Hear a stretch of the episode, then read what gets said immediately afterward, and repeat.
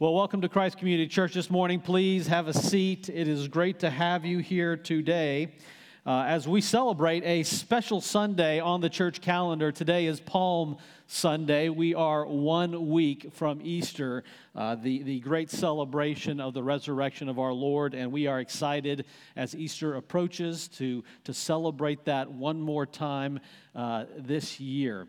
Now, before we get started this week, we've got a few things to cover. I wanted to go ahead and, and give you guys a brief update on where we are on our lead pastor search. My name is Brent Stanfield. I'm one of the elders here. I am not the lead pastor here at Christ Community Church, and we are in the midst of a lead pastor search, and it is going very well. I uh, have a lot of good things to report. Several weeks ago, Scott Patterson and I, one of the other elders here, met with the uh, pastoral search committee and we got a chance to see the great work that they are doing as we uh, engage in a pastoral search. And uh, they have finalized the process. Several weeks ago, we, we sat with them and we looked at the process that they had developed, and we made a few slight tweaks and adjustments here and there, but it, is, it was by, by most accounts ready to go. And uh, they have been, over the last several weeks now, executing on that process. So the process has been complete in terms of what we are trying to accomplish. And now it is just a matter of accomplishing it and seeing God work as that process works its way through. And so I just want to give you a little bit of an update on where we are. Uh, we have received uh, several resumes, about eight resumes, eight candidates uh, uh sent resumes in over the last several months to put their name into the hat as the, for the lead pastor here at Christ Community Church. The uh, pastoral search committee has evaluated those resumes and has pre qualified several of them. And they are now in the process of sending out an application uh, to each of those candidates who were already pre qualified. So those uh, candidates can provide some additional information to the pastoral search committee and to the elders so that we can continue to evaluate them. And once that is done, you're going to see here in the next uh, probably several weeks, months, uh, some, some candidates who, who may uh, uh, appear. Um, interviews will be had. You may even have a guest preacher, maybe one, maybe two. And uh, then what we'll have in, in, hopefully a very short amount of time is a lead candidate uh, for the lead pastor position here at Christ Community Church. So we are excited about that to be on the cusp of, of finding our new leader here at the church. It's an exciting time as we get ready for that. At some point, at some times, uh, you know, I know at this season of the church, it feels like it's the darkest part of the night. Uh, and I've, I've referenced that to several people that we've, we've been without a lead pastor for almost six months now. And uh, it, it feels like it's the darkest part of the night, but the dawn is just around the corner. And I know our pastoral search committee has just done a phenomenal job getting us to the point where we are now. And we are excited about the things that are to come. So uh, I hope you're excited about that. It is an answer to God's prayer to see us move this ball forward. And I know we're excited to see where He will take it in the near future. Now, as we consider who's going to lead this church in the years to come, I don't want us to forget, I don't want us to forget that we already have a lead pastor. We already have a king that we worship. And today it is the, is the Sunday in the church calendar where we celebrate Jesus' arrival into Jerusalem as he prepares for his passion, for his time to go to the cross. This is Palm Sunday. And it is, the, uh, it is the Sunday where we celebrate Jesus arriving into Jerusalem and it's a great celebration. I want to read from John chapter 12, verse 12, so that we can understand where we are in the church calendar, what's happening. Jesus has uh, made his way to Jerusalem and he has begun preparing the way. And we read this in chapter 12. The next day, the large crowd that had come to the feast this is for Passover. A large crowd is there for Passover. Heard that Jesus was coming to Jerusalem. So they took branches of palm trees and went out to meet him, crying, Hosanna! Blessed is he who comes in the name of the Lord, even the King of Israel. And Jesus found a young donkey and sat on it just as it is written Fear not, daughter of Zion. Behold, your king is coming, sitting on a donkey's colt. His disciples did not understand these things at first, but when Jesus was glorified, then they remembered the, that these things had been written about him and had been done to him. So here's this great scene of Jesus who has been for about three years engaged in ministry throughout the land of Judea. And as the time of his ministry begins to draw to a close, he comes to Jerusalem very intentionally.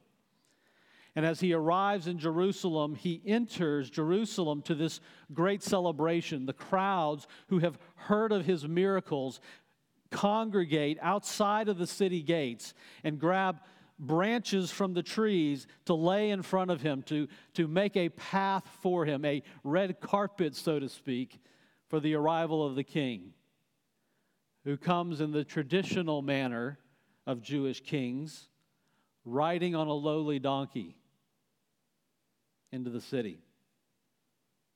It's a contrast from the kingdoms around them where the, the great kings would come riding on their, on their best chariot or on their strongest and biggest horse. Here comes the king of Israel in humility, riding on a donkey. And I love what's written here from Zechariah 9, verse 9. Fear not, daughter of Zion. Behold, your king is coming, sitting on a donkey. Fear not. Christ is our King. Behold, our King is here. It's interesting that as we continue in our series in the book of Acts, that as it's Palm Sunday today, the day that we celebrate Jesus' entrance into Jerusalem, we happen to be looking at a parallel passage in the book of Acts where Paul is entering Jerusalem after the conclusion of his ministry. And Paul, we've been learning over the, over the last several months of Paul's missionary journeys throughout the entire world. And as Paul is finishing up his ministry throughout the entire world, he turns his face towards Jerusalem. And last week, we were able to. Uh, hear from uh, Pastor John as he told us of, of Paul's great farewell to the Ephesian elders. Paul knows he's going to Jerusalem, and he, he takes one last opportunity to talk to the elders that he has spent so much time with in Ephesus.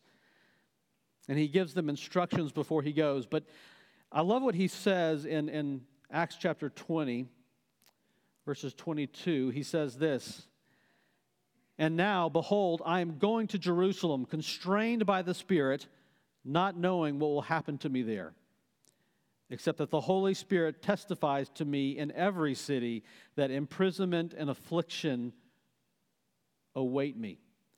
But I do not account my life of any value, nor as precious to myself, if only I may finish my course in my ministry that I received from the Lord Jesus to testify to the gospel of the grace of God. That is the mind that Paul has as he is going to Jerusalem. He knows persecution awaits. He knows this is the last time he is going to see these Ephesian elders, but he's willing to go and give his life. He's willing to go to give his life on the way there as we take a look at Acts 21. And we are going to be covering just a ton of verses today. So we're going to take a, a real 30,000 foot view. But as we look at Acts 21, we see that Paul begins to journey towards Jerusalem. And as he's on his way, everybody tells him not to go. Don't go. As a matter of fact, as, as, Paul is making his way to Jerusalem, he stops in the city of Caesarea. And as he's there, he's staying with a man by the name of Philip the evangelist, and a prophet comes to see him. And this prophet enters the home and he begins to prophesy. And what he does is he, there's this very interesting scene where he takes off Paul's belt. And as he takes off Paul's belt, he, he binds his own arms and he binds his legs together and he tells Paul, he says, Just as I am binding myself with your belt, the men in Jerusalem are going to bind the owner of this belt. And all of his friends hear this, those who are with him hear this, and they beg him not to go.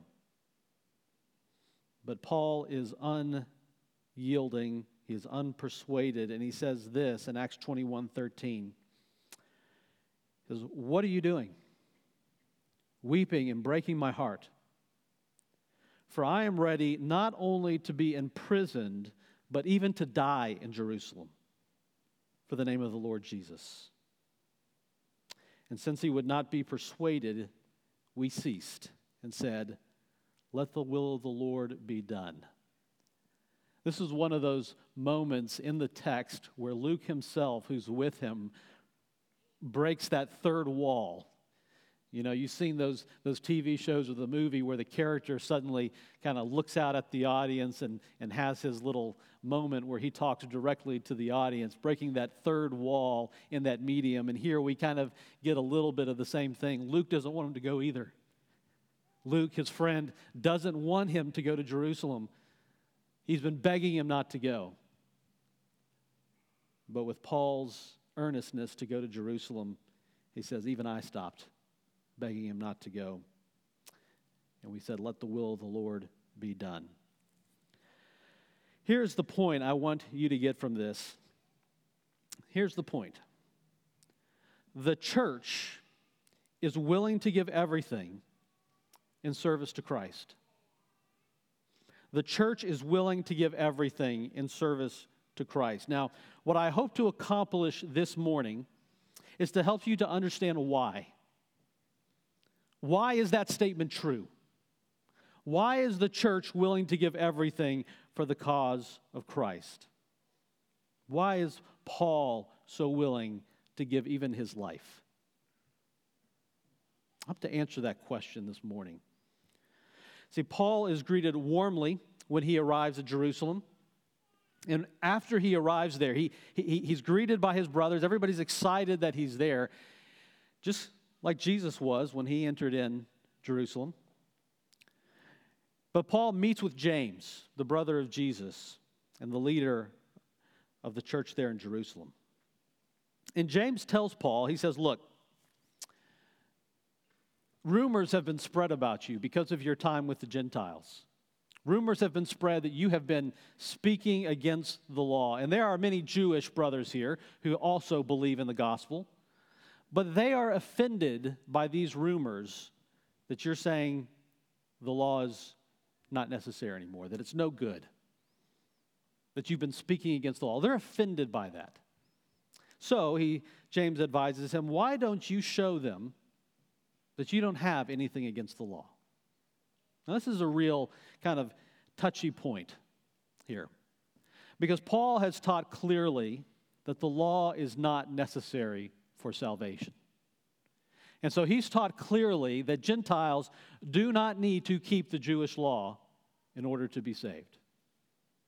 But Paul has also taught clearly that when he's with the Gentiles, to the Gentiles, he's a Gentile. He acts like one of them.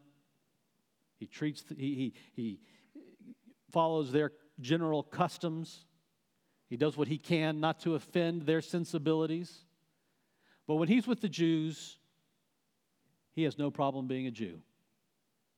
And if their sensibilities, if their consciences are, are you know, if, if they believe that they should keep the old Jewish customs, he's going to do that as well. His mission is not to change the culture, his mission is to preach the gospel.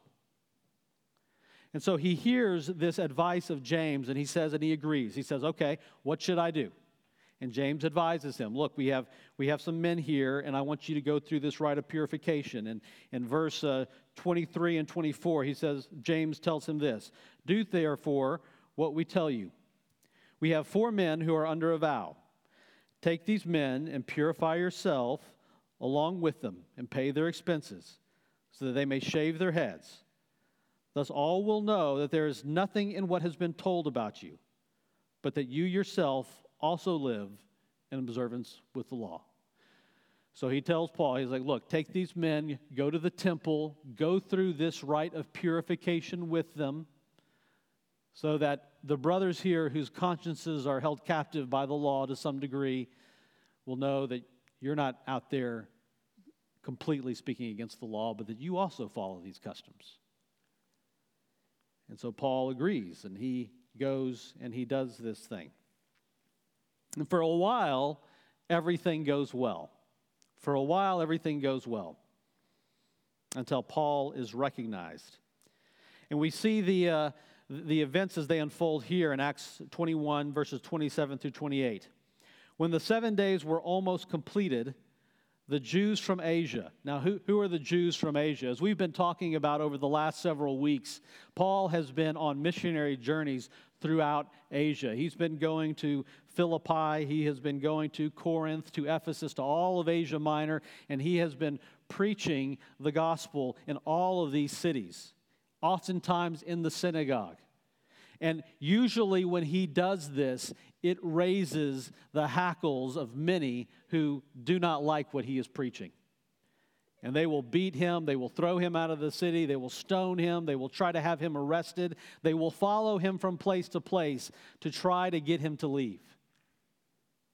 And here, as he's in Jerusalem, some of those Jews happen to be visiting also. And when they see him in the temple, they call him out. So after seven days were almost completed, the Jews from Asia, seeing him in the temple, stirred up the whole crowd and laid hands on him, crying out, Men of Israel, help! This is the man who is teaching everyone everywhere against the people and the law and this place. So they stir up a crowd in the temple against Paul, saying, This is the guy who's saying you shouldn't follow the law. This is the guy who is claiming that the temple is going to be destroyed. That's what Paul's doing. And they stir up this crowd. And in the midst of this turmoil, as this crowd begins to, to gather around Paul and to hear these accusations, they begin to beat Paul. And they throw him out of the temple. And Paul is surrounded by this angry mob who wants to kill him. Fortunately for Paul, the Roman tribune over the city hears that an angry mob has gathered. And he immediately dispatches troops to put down the riot. And when they arrive on the scene, they realize that the whole focus of this riot is this man Paul? And so they arrest him. And they can't understand exactly what the allegations are against him, so the tribune orders him to be brought into the barracks. And as Paul explains to the tribune who he is, Paul asks the tribune, he says, Please, let me have an opportunity to defend myself. Give me an opportunity to defend myself before the crowd. Let me address the crowd, My brothers, I am a Jew just like them. Let me address them. So Paul is on trial, and he's about to give his testimony, his defense. Now, before we look at his defense, what I want to do now is, is give you some parallels here. I want to point out some parallels between what Paul is going through here and what Jesus went through. As we prepare our hearts for Holy Week, I want us to look at the similarities between Jesus and Paul. At the end of Jesus' ministry, as we've already discussed, he turned his face deliberately to go to Jerusalem, just as Paul has turned his ministry towards Jerusalem. Jesus deliberately heads to his death. He knows he's going there to die. And many tell him, even Peter tells him, by no means, you're not going to die. Do not go there. And just as Paul had to do, he says, no, stop telling me that. I know what my mission is, I know where I'm going. Jesus enters Jerusalem to triumphant cheers of the crowd who hail him as the king. Paul is greeted warmly when he arrives. Jesus spends a week from the time he enters the city to the time of his trial and crucifixion. Just as Paul spends one week purifying himself, there's a plot that arises to kill Jesus. Just as there is a plot that arises from amongst the Jews to kill Paul. Their own people want to kill them. And both endure a trial before Roman authorities. There's something about this that makes it perfect for me to teach. I'm a lawyer in my day job, and I love trials. I remember many years ago when I was in high school the trial of the century, the O.J. Simpson trial. And I remember being captivated by it at the time. There are so many great things, so many great iconic images that come out of that trial. I remember very clearly watching the news as a white Bronco was driving down the interstate and, and wondering what it was all about. Not quite understanding, but remembering how interested everybody was that this iconic American football player was being charged with murder. I remember that famous scene from the trial where O.J. Simpson is standing before the jury with a glove on, trying to get it over his hands. And later, during the closing statements, his attorney giving the famous words if the glove don't fit, you must acquit, right? It was the trial of the century, and everybody was plugged in, was, was tuned in, was looking at this trial, at this, at this event, wondering what was going to happen. One of the most incredible moments for me was I remember walking into the cafeteria at my high school one day for lunch. And it was different from all the other days because everybody was crowded around one table in the cafeteria. And somebody had brought a radio. It was the students and the professor. Somebody had brought a, radio into the, into the cafeteria. And as I walked over to kind of figure out what was going on, I realized that they were listening as the verdict was about to be read. And I remember very clearly that as the verdict was read and as the verdict came back not guilty, there was a split in the crowd. There was an obvious split in the crowd as, as half the people kind of hung their heads in, in complete disbelief, and others were cheering. It was the trial of the century. And I don't think I've heard of any trial before that or since that that has had that much publicity. But if O.J. Simpson was the trial of the century, Christ's trial before Pontius Pilate is the trial of all time. It is the trial of all time. And before we understand Paul's defense, as he talks to the Jews in Jerusalem, I think it's very important that we understand Jesus' defense at his trial.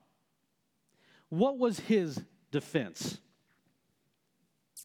How does Jesus defend himself at his trial? In John chapter 18, we get a, the best recording of this trial before Pilate.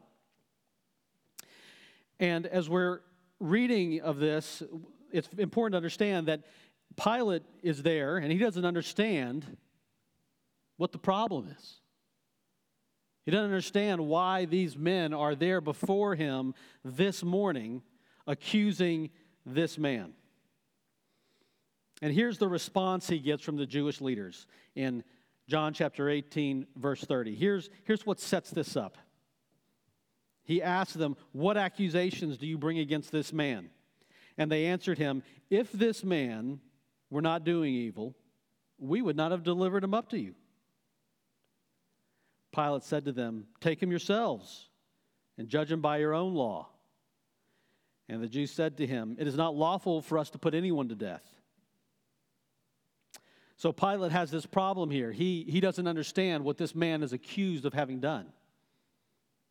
And so he comes in to Jesus, and we read this in verse 33. So Pilate entered his headquarters and called to Jesus and said to him, Are you the king of the Jews? Apparently, he had heard that from these Jewish leaders. And Jesus answered, Do you say this of your own accord? Or did others say it about me? And Pilate answered, Am I a Jew? Your own nation and the chief priests have delivered you over to me. What have you done? And Pilate doesn't understand what this man is accused of having done. What are the charges? And Jesus answers him, My kingdom is not of this world. If my kingdom were of this world, my servants would have been fighting that I might not be delivered over to the Jews. But my kingdom is not from this world.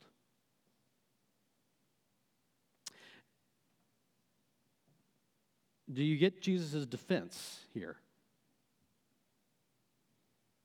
Do you get his defense? Well, neither does Pilate. He doesn't hear it. He doesn't understand Jesus' defense. So Pilate asks, Pilate asks him again. He says this So you are a king? And Jesus answered, You say that I'm a king.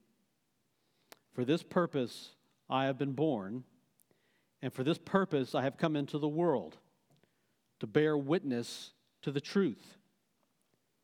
Everyone who is of the truth listens to my voice.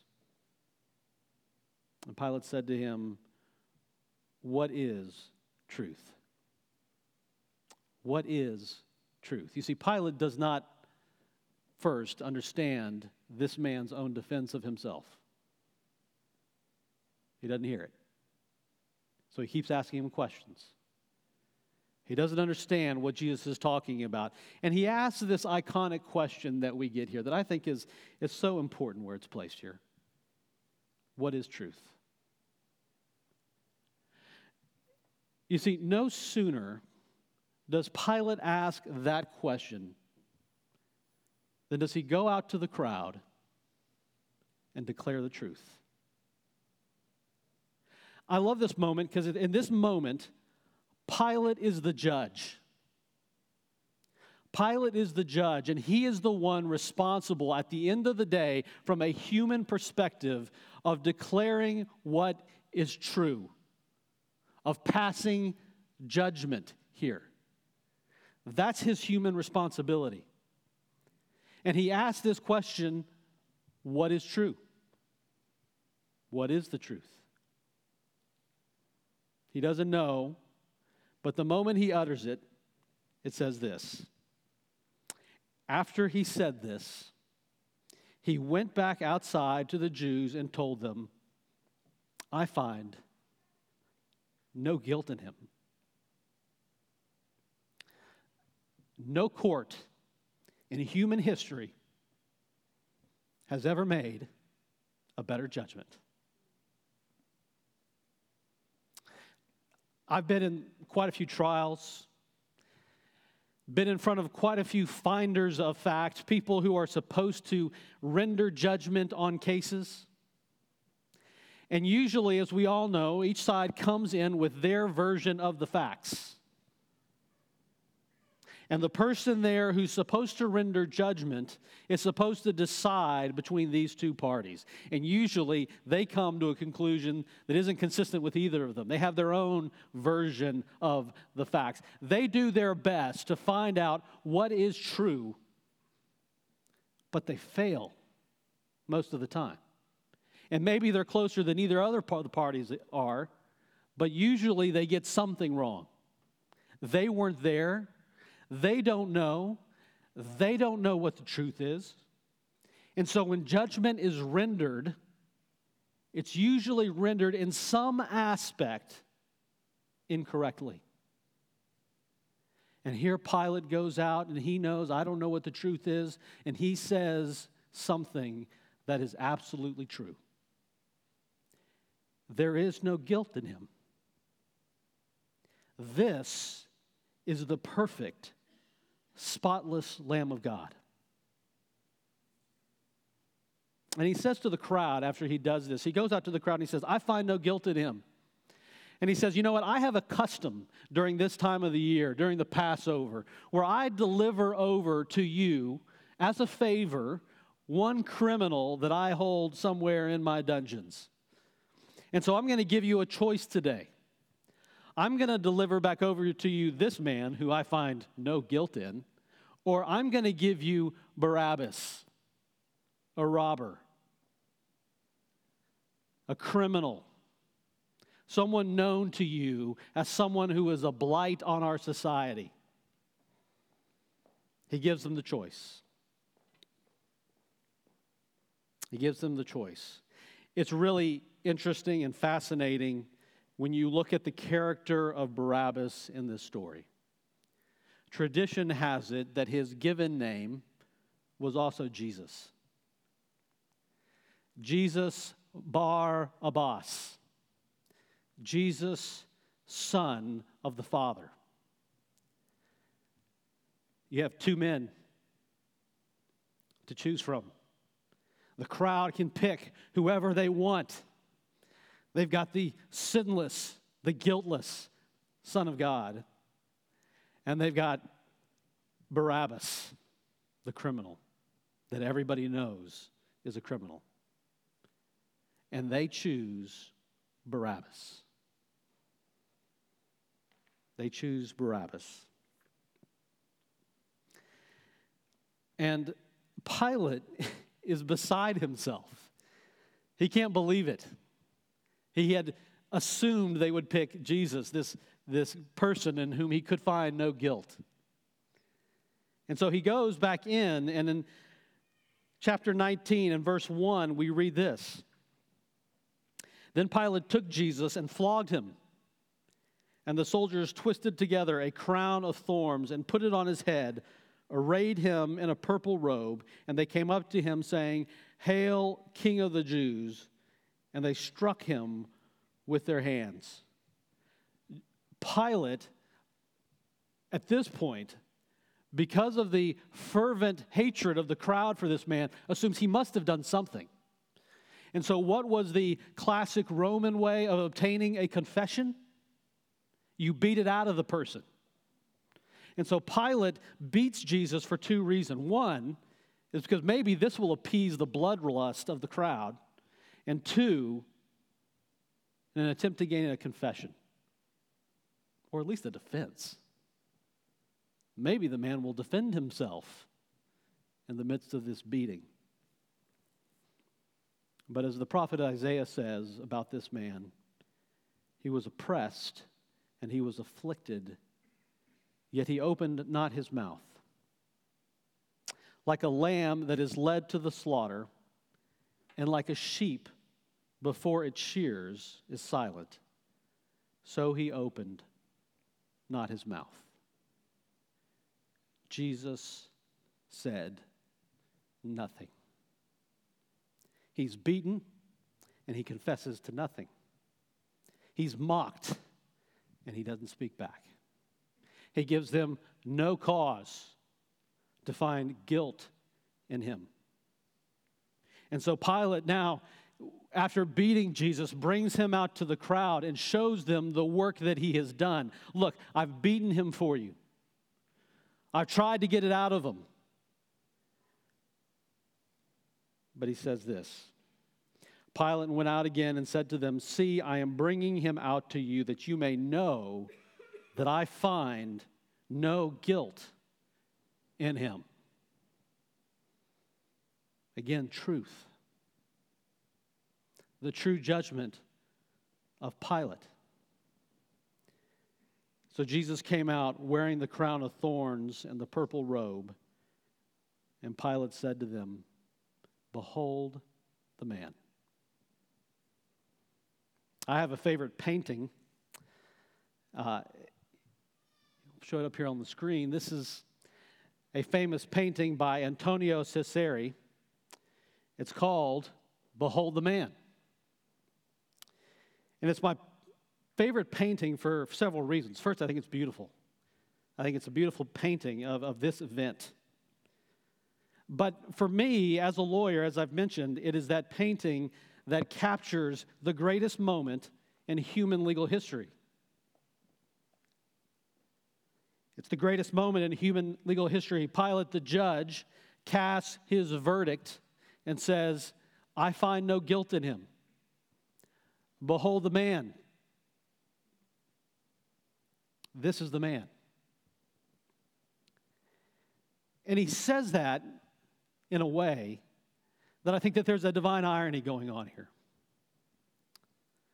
Pilate's just pointing him out as, as a man. But we are to recognize Christ as the man. As the man. The man that humanity is supposed to be. He is the archetype of all men, the image bearer of God. Behold the man. It's the highest moment in human legal history. The moment that, above all, makes me be proud to be an attorney. Unfortunately, it is immediately followed by the darkest, by the lowest moment in legal history. In verse 16, I'm sorry, in verse 6, we read this after Pilate presents Jesus. When the chief priests and the officers saw him, they cried out, Crucify him! Crucify him! The jury has spoken, right? The jury has spoken. Here is the spotless, the sinless Son of God, in whom there is no fault. Kill him.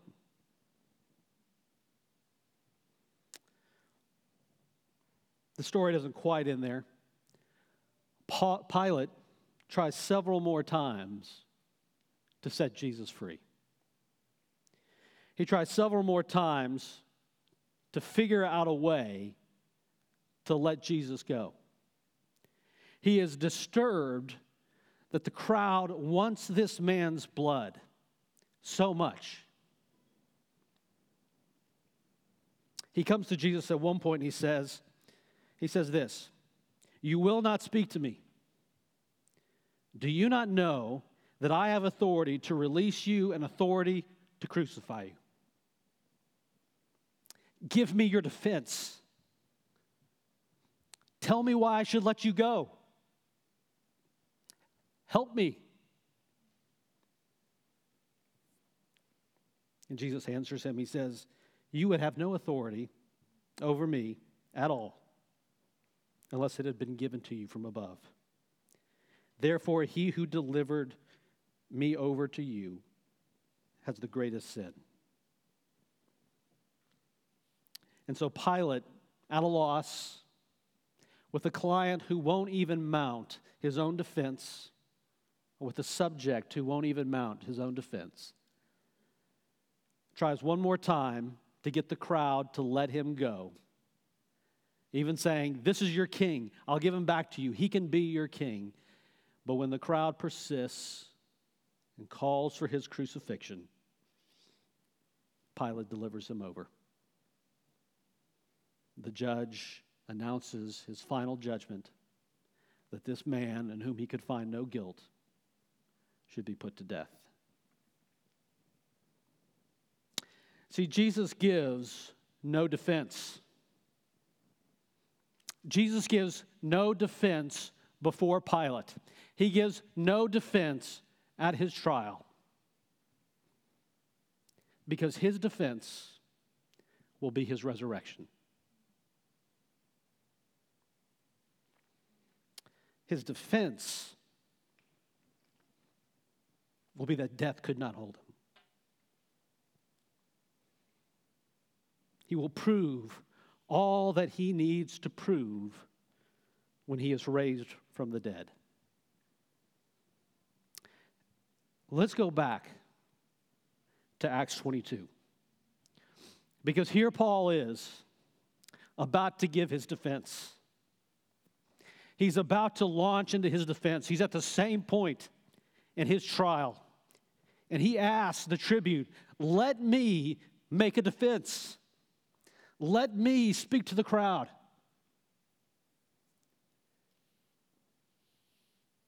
And the tribune says, Okay, make your defense. And what does Paul say? What is Paul's defense? Paul's defense is the resurrection of Christ. It's the resurrection of Christ. Paul's defense is Jesus. He, he starts by saying, I was once just like all of you. I was once just like all of you. I am a Jew.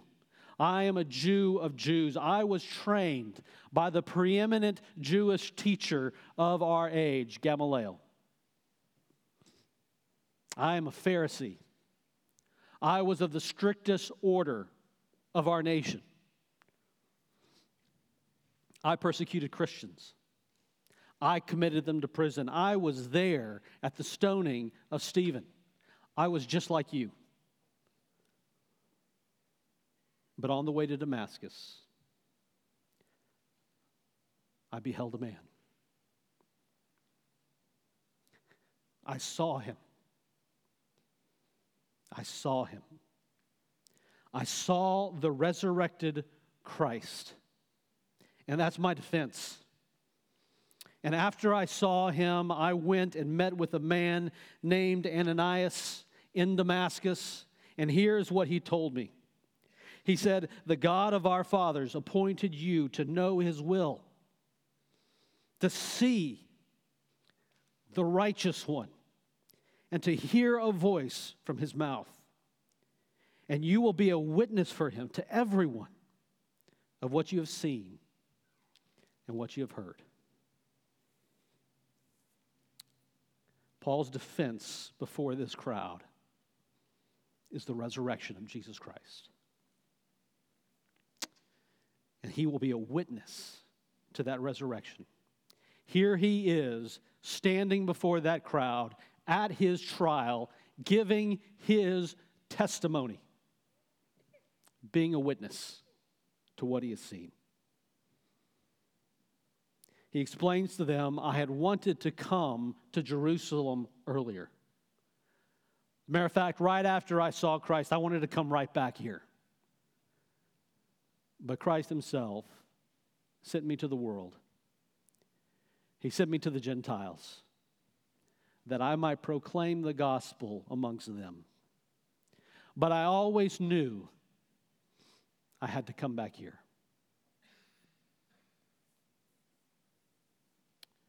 That's his defense.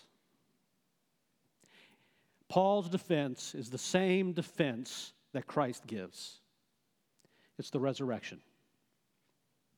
It's the only defense that Christians have and that Christians need.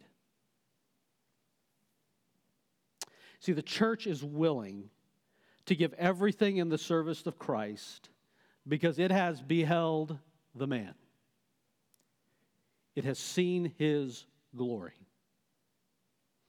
That's why the church is willing to give everything.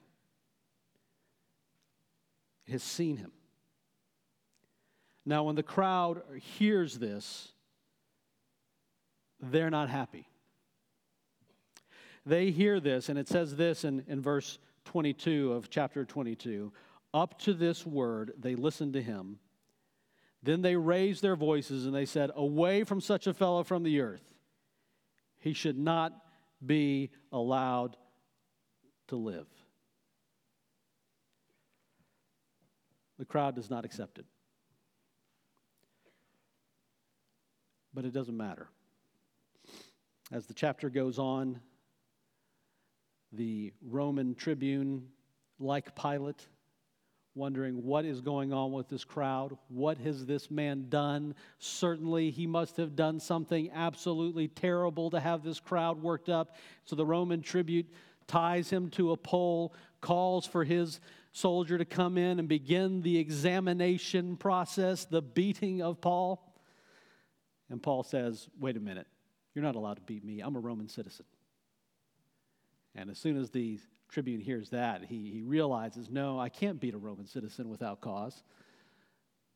And he realizes he himself is not a natural born Roman citizen, that he had to buy into citizenship with Rome, and that Paul technically outranks him in the social structure. And so he lays off Paul. And Paul escapes the beating that Jesus receives for now. But for the rest of the book of Acts, we see Paul on a journey to his final destination where he will stand trial in Rome where he will teach and preach to kings and emperors, where he will bear witness to the whole world of what he has seen. But Paul has given his defense. Here's my question for us today as we close Have you beheld the man? Have you beheld the man? Here's a question why are you here at C3? Why do you come to church? Those are important questions in this season of our church life as we prepare to bring in a new lead pastor. What brings you here?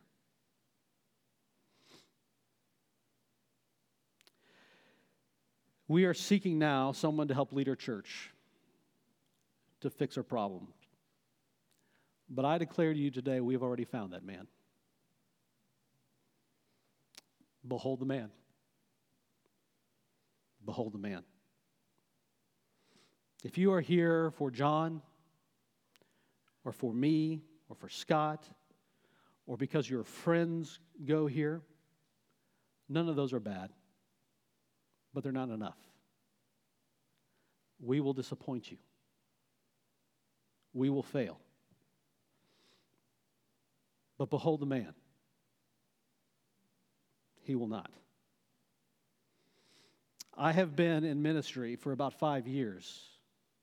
And over that five years, I have talked to many people who have both come to this church and who have left this church.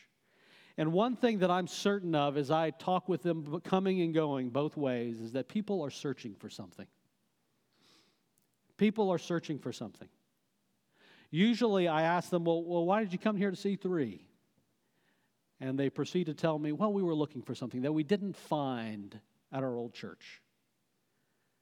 And as people leave, I ask them, well, what are you, what are you, why are you leaving? And they'll usually tell me something that they did not find here at C3. And those are fine. A lot of them are very legitimate things that I wish we had, and that I'm sure other churches wish that they had. Those are, none of those are bad things, but I often hear about what people did not find here or what they are looking for over here. But none of those are enough. I don't care if you're looking for a great kids' ministry. I don't care if you're looking for a great worship experience. I don't care if you're looking for really good preaching. I don't care if you're looking for relationships or friendships. Those are not enough. Behold the man. Let me tell you what it is you're looking for. I can give it to you right here. Behold the man. Let me bring out one last point. Behold the bride of that man. You see, when people come to a church, one of the things they're looking for, besides Him, maybe they just don't know it, is they're looking for His bride. They're looking for a church that loves Him.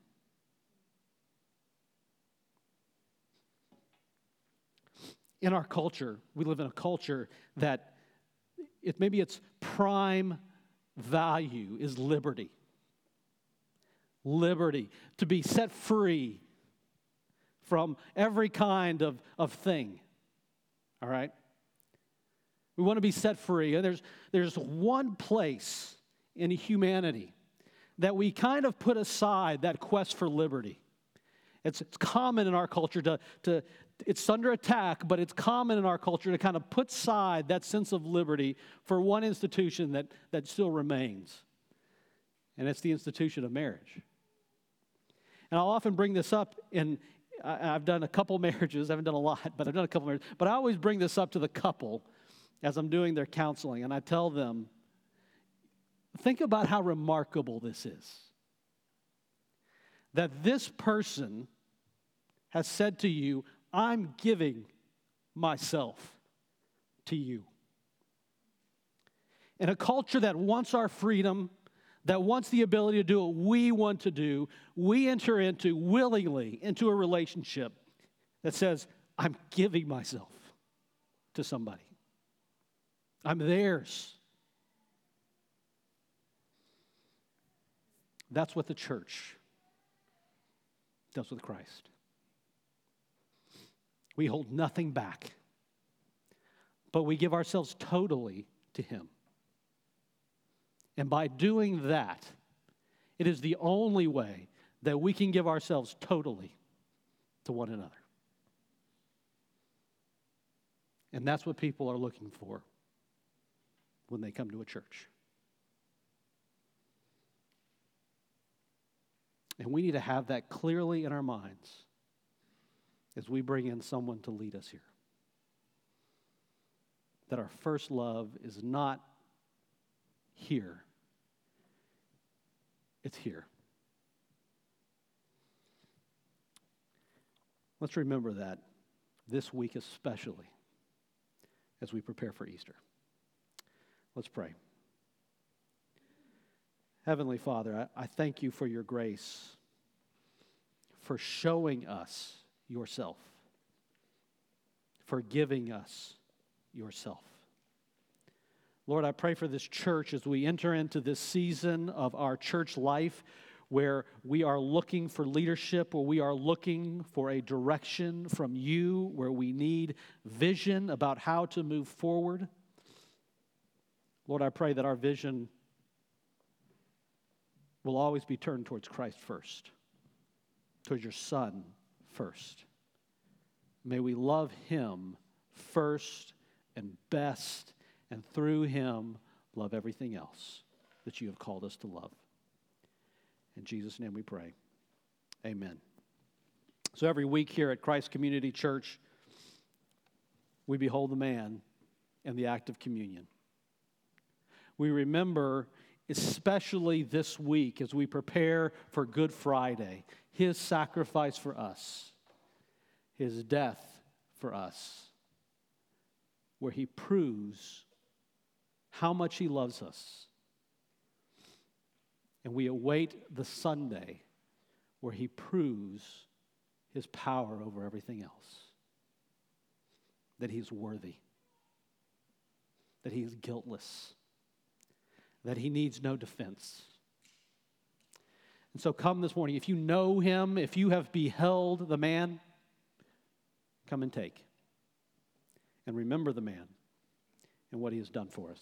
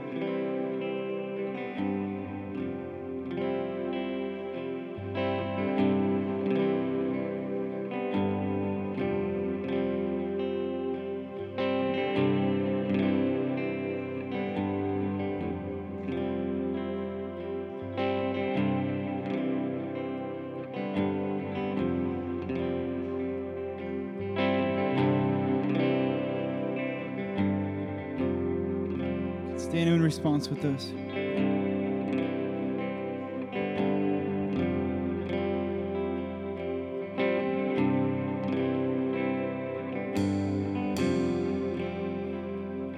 So I lift my hands to you. I lift my heart to you. Refresh me. Oh God, refresh me. I raise my weakness high. In it you're glorified. Refresh me. Oh God, refresh me. Sing that chorus. I lift my hands. I lift my hands to you. I lift my heart to you. Refresh me. Oh God, refresh me. And I raise my weakness high. In it you're glorified. Refresh. Oh God, refresh me. Oh.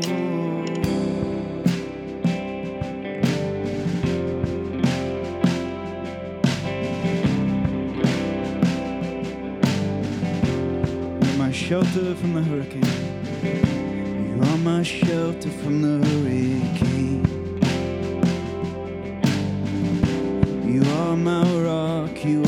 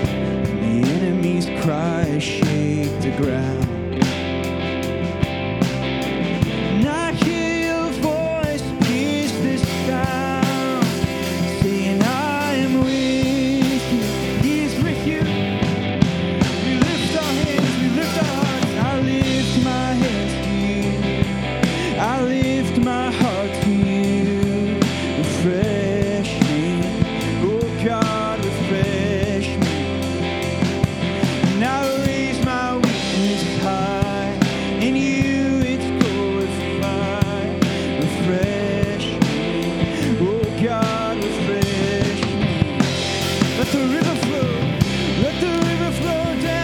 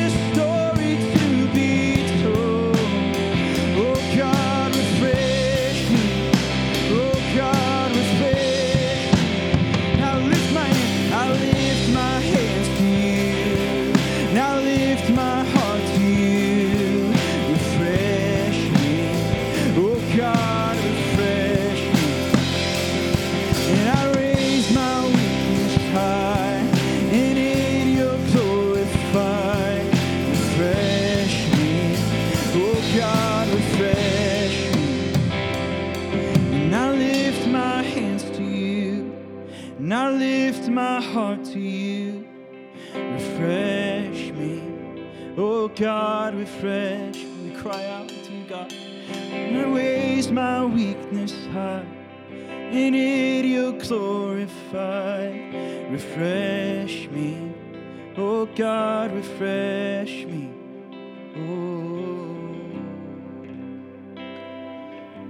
Let's pray together. Father, thank you for refreshing us this morning with your gospel.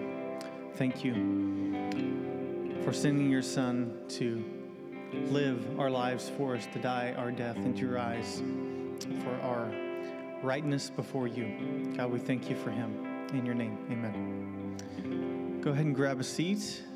At this time in our service, we're going to transition with the morning offering. So let me invite the team forward. And as the basket comes down across your row, you can put in a communication card if you have that filled out for us, uh, or a tither offering. And uh, as far as announcements go this morning, I've got a few of them for you. We are uh, still continuing. This is the last Sunday for our Easter egg uh, collection. So if you have any of those, they go over there on the corner next to the purple bin uh, where all the Easter eggs are. And uh, if, you, if you did bring anything or you intend to drop anything off later this week, just make sure that it doesn't have peanuts in it uh, for everyone these days. So we want to make sure and be careful about that. Second announcement. Oh, sorry about this. For the for the Easter, I forgot. You have cards next to you. Cards just like this. This card is for you, but is mainly for someone else. Okay? So if you can take this card and then pass that around to someone at your work or your neighbor uh, and invite them, then that's a fantastic thing to do on Easter Sunday to invite other people to celebrate with us the resurrection. So feel free to take one, two, or ten of these if you can find them and, uh, and throw them out to people. Uh, another announcement is Right Now Media. We put this up from time to time, but we have, as a church, a subscription with Right Now Media, which means that anyone in the church gets use of this service for free and uh, it has a library of all sorts of Christian resources on it sermons, lectures, videos. And if you haven't signed up for that, then feel free to do so at the link uh, in your bulletin. Uh, it's a uh,